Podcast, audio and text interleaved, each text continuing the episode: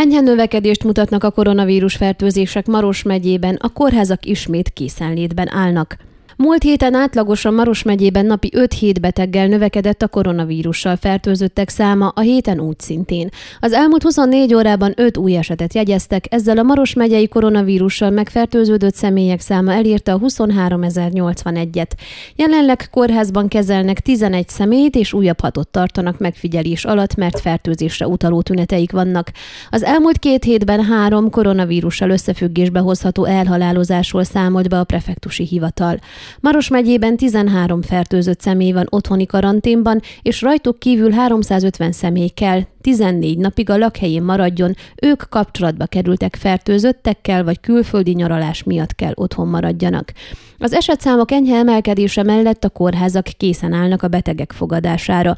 A Marosvásárhelyi Sürgősségi Klinikai Kórházban jelenleg hat helyet tartanak fent a fertőzötteknek az általános kórtermekben, és öt ágyat az intenzív osztályon. Jelenleg oda senki nincs beutalva. A Maros megyei klinikai kórházban, amely a járvány kezdete óta fontos szerepet töltött be a koronavírusos betegek ellátásában, folyamatosan egyeztetnek a helyek számáról és készülnek az előrevetített negyedik hullámra.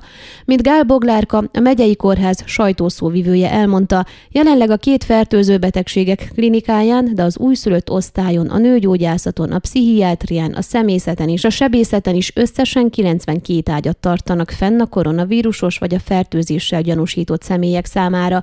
Ezen kívül tíz ágyban tudnak fogadni súlyos állapotban lévő koronavírusos betegeket az intenzív terápián.